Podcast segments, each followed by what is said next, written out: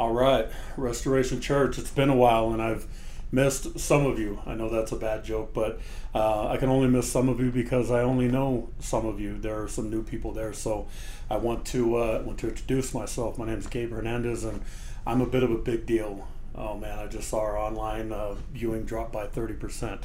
Again, another bad joke. But yeah, I'm Gabe Hernandez, and I am a community pastor with Altitude Church, which is just down the street from the Arvada Center. So essentially, we're neighbors.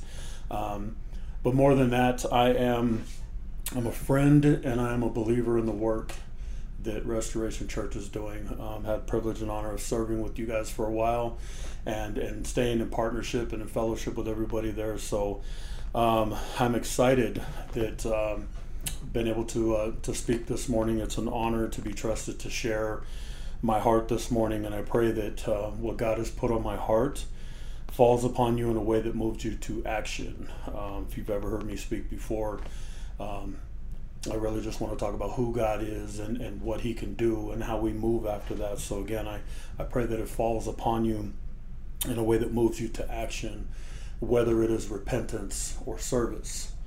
I want to jump right into what's going on. There may be a link put down on the bottom with a clip, but you know, due to copyright infringement and all that fun stuff, uh, we'll just let you guys seek it out.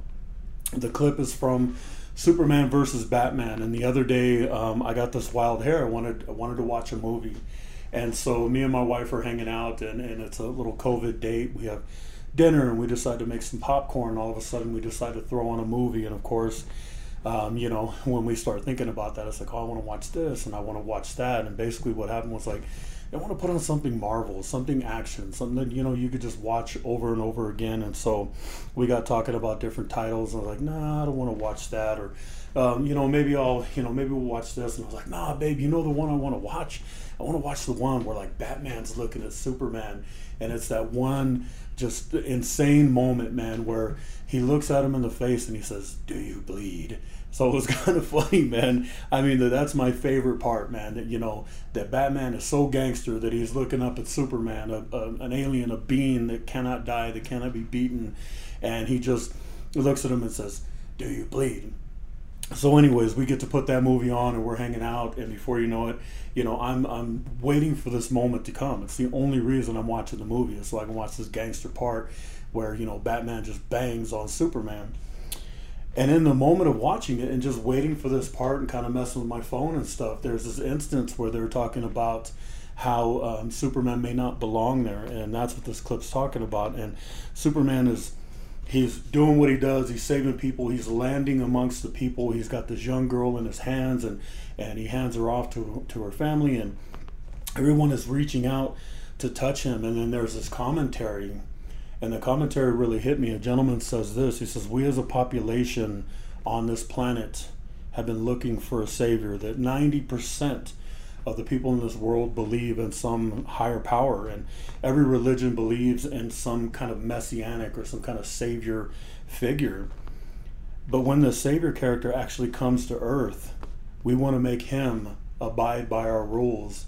And I just thought that's exactly how I want to lead into my sermon this weekend.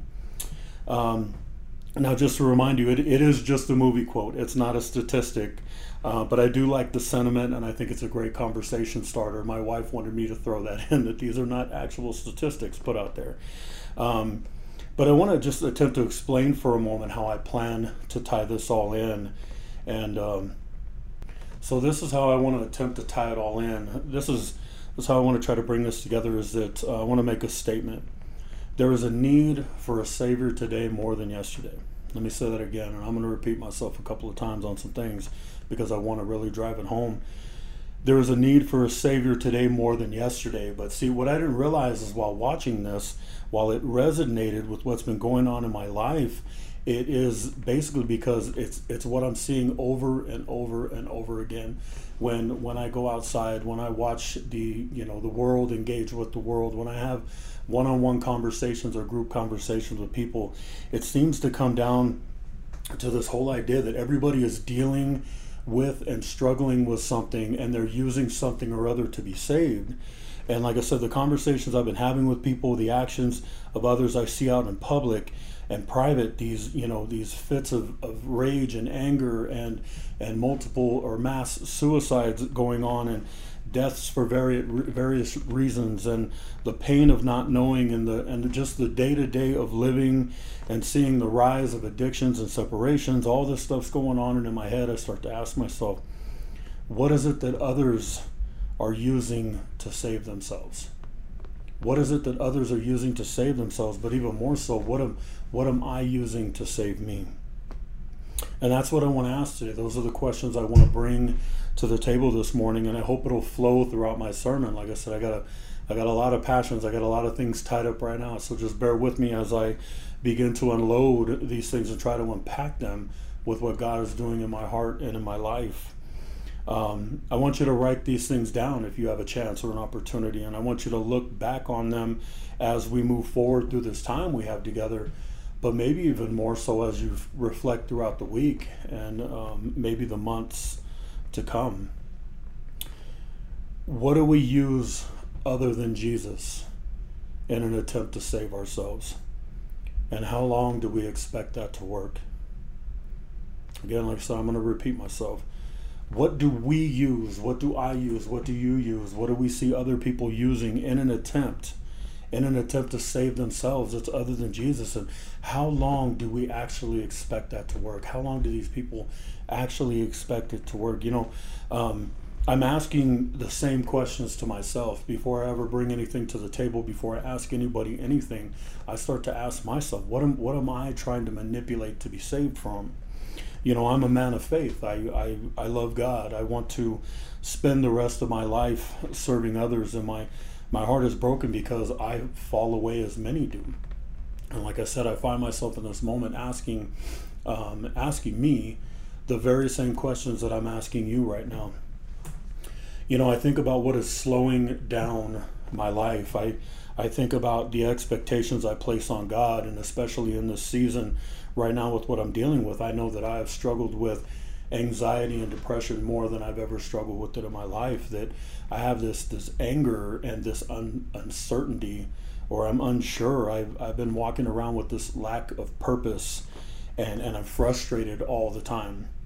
And I, I'm in this mode where I'm just wanting to see something happen quickly, and and it's as if God is not moving fast enough for me. I don't know if you guys can relate to that, and um, no, but you know what? I think as I look out in the conversations I have with people, I think people can relate to that. And and in the face of all of all of that, everything that's going on, everything that's on me, everything that's on everybody else, is that I have struggled with God. And I know it sounds like I'm saying I'm not happy at all. I mean, yeah, there are moments of, of you know pure joy and and opportunities to serve and, and to be filled. But it just seems that these things are ever looming on my heart and mind. So I had to start asking myself a really hard question that if I am using things other than Jesus to save me, and I believe that Jesus has saved me, then why would I rely on anything else?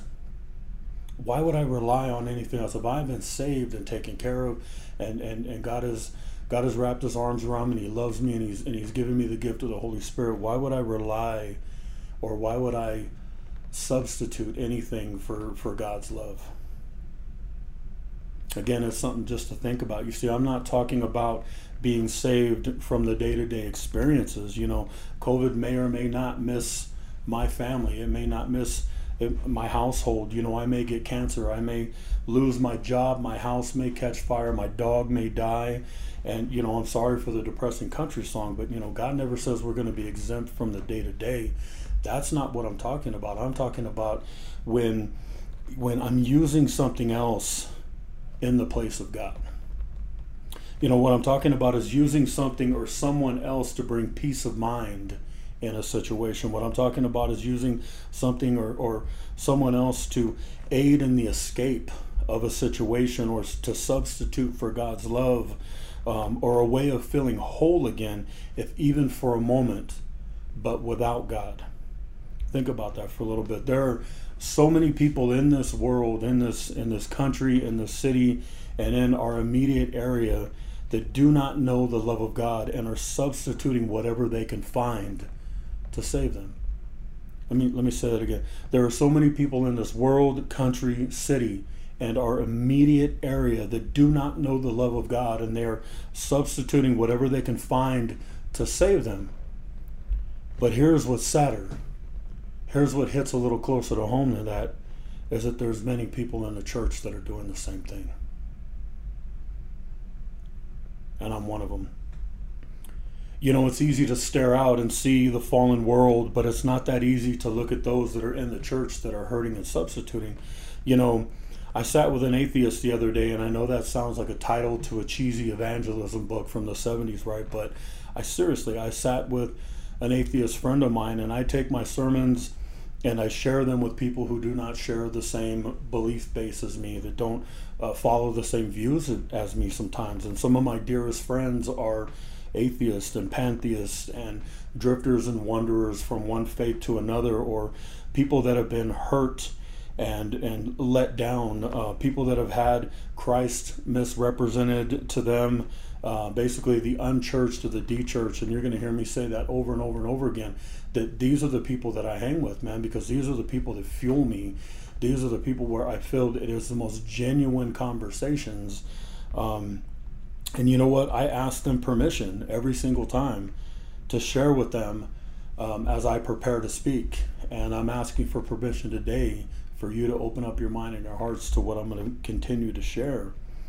And so basically, here's the question that I asked him when we were sitting down is, and I removed Jesus from, from, from the question because this, you know, my friend is an atheist and there's no point in putting that in and starting a whole conversation on anything else. So I asked him this question. I said, how long can others keep saving themselves?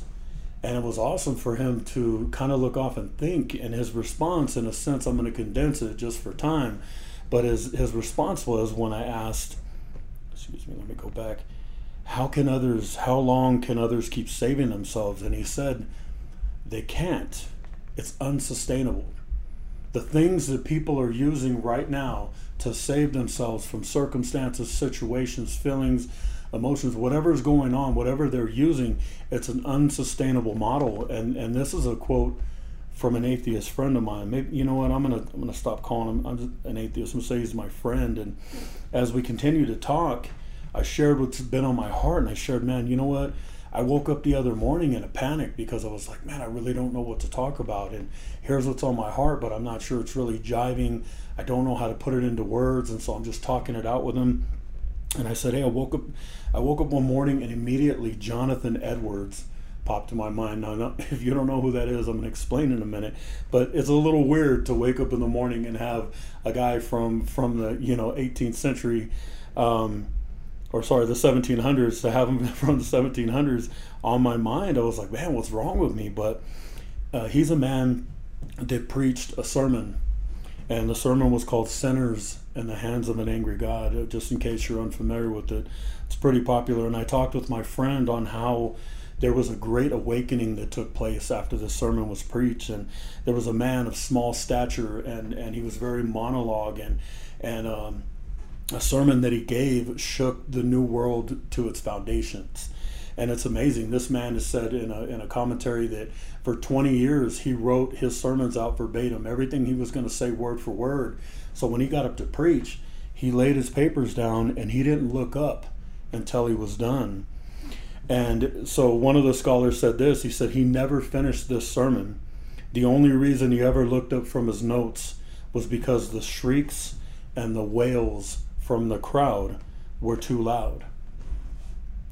On July 8th, 1741, Jonathan Edwards started a sermon that he would never finish.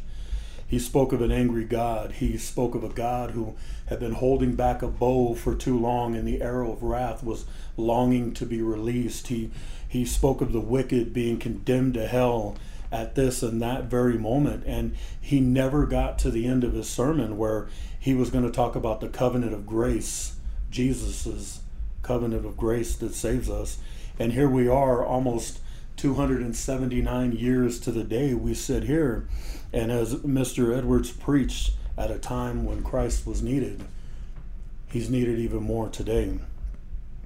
you know, again thinking about all this stuff, uh, you know, just the Great Awakening and and and a fear-based sermon versus a love-based sermon, and and and the whole idea of, of what we need right now in in society, in this world, and what's going on. I said, what if what if the next great awakening of the people is now?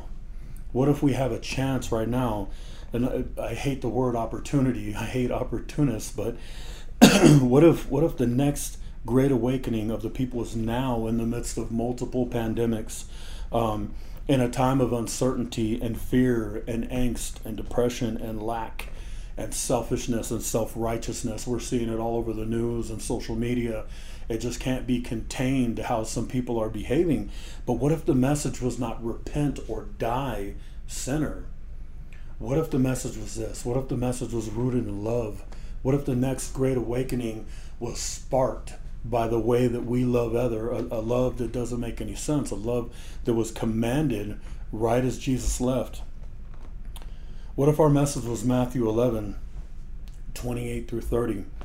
Come to me, all you that are weary and burdened, and I will give you rest. Take my yoke upon you and learn from me, for I am gentle and humble at heart, and you will need rest in your souls. For my yoke is easy and my burden is light. What if our message, our, our message of love was John 14, 6, and Jesus answered in this way? He said, I am the way, the truth, and the life. No one comes to the Father except through me. What if our message of love was rooted in a very overly used and abused uh, verse in Scripture, John 3 16 and 17?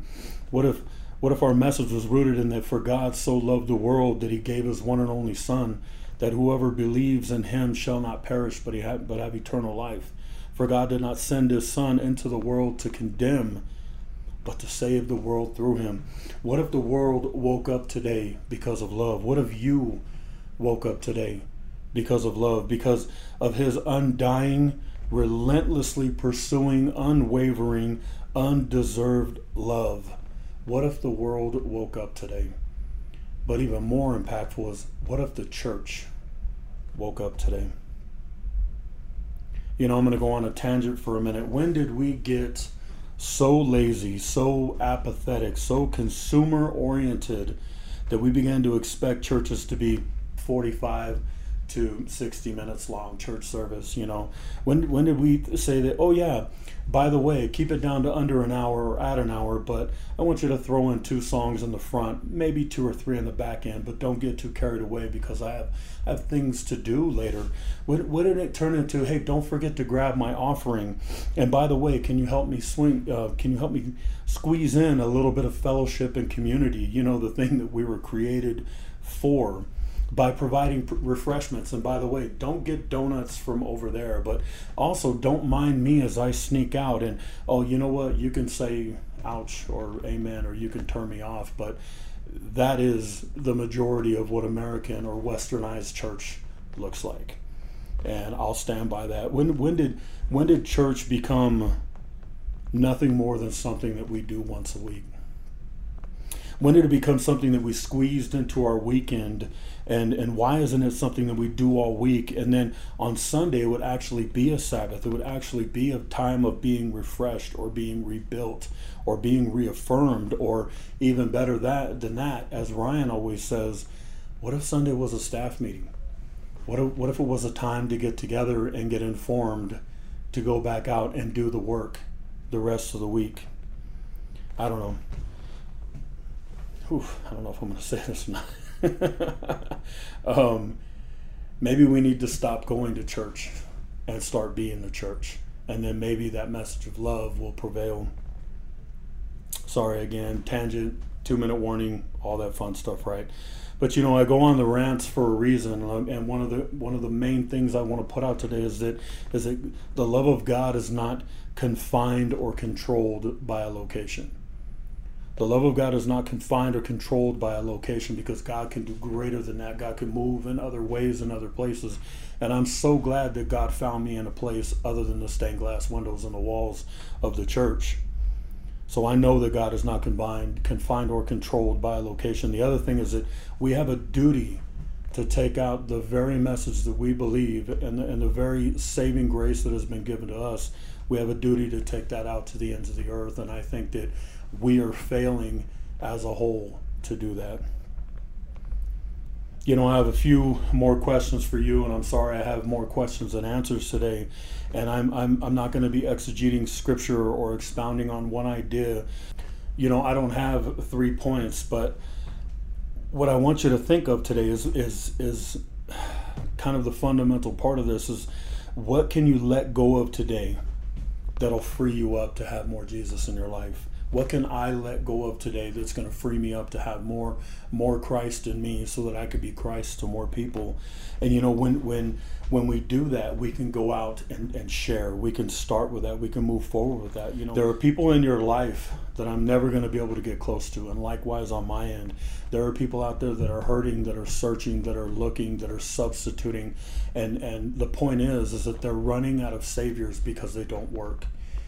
And what's going to happen is they're either going to use that Savior on and on and on until it leads to death, or they're going to substitute it for something else that's not good enough. And we need to be the ones who stand up and say, Man, I have the real fix. I have the real way to get you through this. I have a real way to be saved. You know, I started thinking about Mark chapter 5, verses 22 through 32. And again, I'm not going to go on and on, but there's a woman that has been suffering for 12 years with an issue of hemorrhaging, and she was desperate and she had heard the good news and she took a chance. And then she was healed. And again i'm going to come with more questions. Who is desperate? Who is reaching out to be saved but not grasping the right savior? Who may or may not have heard that they're loved? That second peter 1 4 tells us that because of his great and precious promises we can escape the corruption of this world. What if they have no idea that they can escape what about those who, who all of their chances have been given out? There's nothing left to try because they've, they've all failed, and one more chance is just one more opportunity to be let down. Who needs to be healed? Who needs healing? Who needs healing to come? That small s Savior isn't working anymore, and that's something that needs to change. And the last one is who needs to be awakened by the love of God? And now here's the hard part is whether this is you or someone you know who needs to hear that they can be saved. So I want to leave you with this. Um, it's a dialogue between father and son. It's basically God and Jesus, and it's called The Father's Bargain with the Son. It's by John Flavel. It's one of my favorite things to use. I think it really kind of sums up a conversation of salvation. Um, and so the father says this He says, My son, here is a company of poor and miserable souls that have totally undone themselves and now lie open to my justice. Justice demands satisfaction for them or will satisfy itself in the eternal ruin of them. What shall be done of these souls? The son says, O my father, such is my love to and pity for them, rather than they shall perish eternally. I will be responsible responsible for them as their surety. Bring in all thy bills, that I might see what they owe thee. Lord, bring them all in, that there may be no after reckonings with them. At my hand shalt thou require it. I will rather choose to suffer thy wrath than they should suffer upon it. Upon me, my father, upon me be all their debt. Father says, But my son, if thou undertake for them, thou must reckon to pay the last mite. Expect no abatements for if I spare them, I will not spare thee. Son, content, Father, let it be so. Charge it all upon me. I am able to discharge it, and though it prove a kind of undoing to me, though it impoverish all my riches, empty all my treasures, I am yet content to undertake it. You know, I think about that, and, and to, to sum it up, I know I read it fast, to sum it up is this idea of God saying, Man, there is a debt that is owed by humanity and they can't pay. And Jesus said, I'm going to come in and I'm going to pay it. I'm going to take care of it. But if you bring it in, you got to bring everything. Don't let any don't leave anything behind. I want it all to be taken taken care of.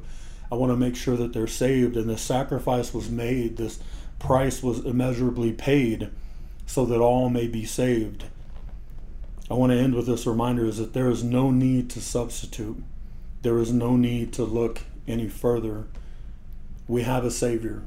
And let's share that good news. Let's be confident in this that He will neither leave us or forsake us. And He is more than what anyone can ever imagine or deserve. Let's pray. Father, I thank you for this morning. I thank you for the opportunity to hopefully get off my chest in an effective way what it is that you're doing in my life and um, how you're calling me to engage those around me. God, I've seen so much suffering at the hands of a false Savior. God, I've seen so much pain and so much hurt and so much wasted time as others and myself rely on something else for salvation or as a way to get through from day to day. God, I would just ask right now if any of those that are within the sound of my voice or, or are seeing this or hearing this, God, that they would know that there is a Savior still, God, and this um, He wants to be expressed through an undying love. Um, he wants to be known as as a as a lover. Um, he wants to be known as one that embraces and one that carries us from victory to victory. And Father, I would pray for those that are within the sound of my voice now that are that are substituting God, that are are, are settling for the small s Savior, and God, and it's just it's an ongoing process where it's it's it's one day at a time, constantly relying on this this thing or this person or this way of life, God. And I would I would just ask that you step in, God, and and you move and you use one of us, God, use one of your people to go forward and, and to share that love and to share the escape from that kind of corruption of the world. Father, we just pray that we would get into the get into the mindset of the church is not what we're doing right now in this moment. It's what we do every day. God, it's it's it's congregating. God, it's fellowshipping. It's empowering. It's uh, equipping.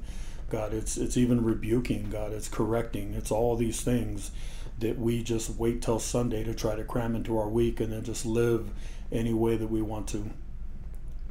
Father, we'll just pray for an awakening in the hearts of the of those that profess to love you, God. I would pray for an awakening in this world. God, we need love, and we need love in a in a very radical but yet tangible way. So, Father, bring that love. In Jesus' name, amen.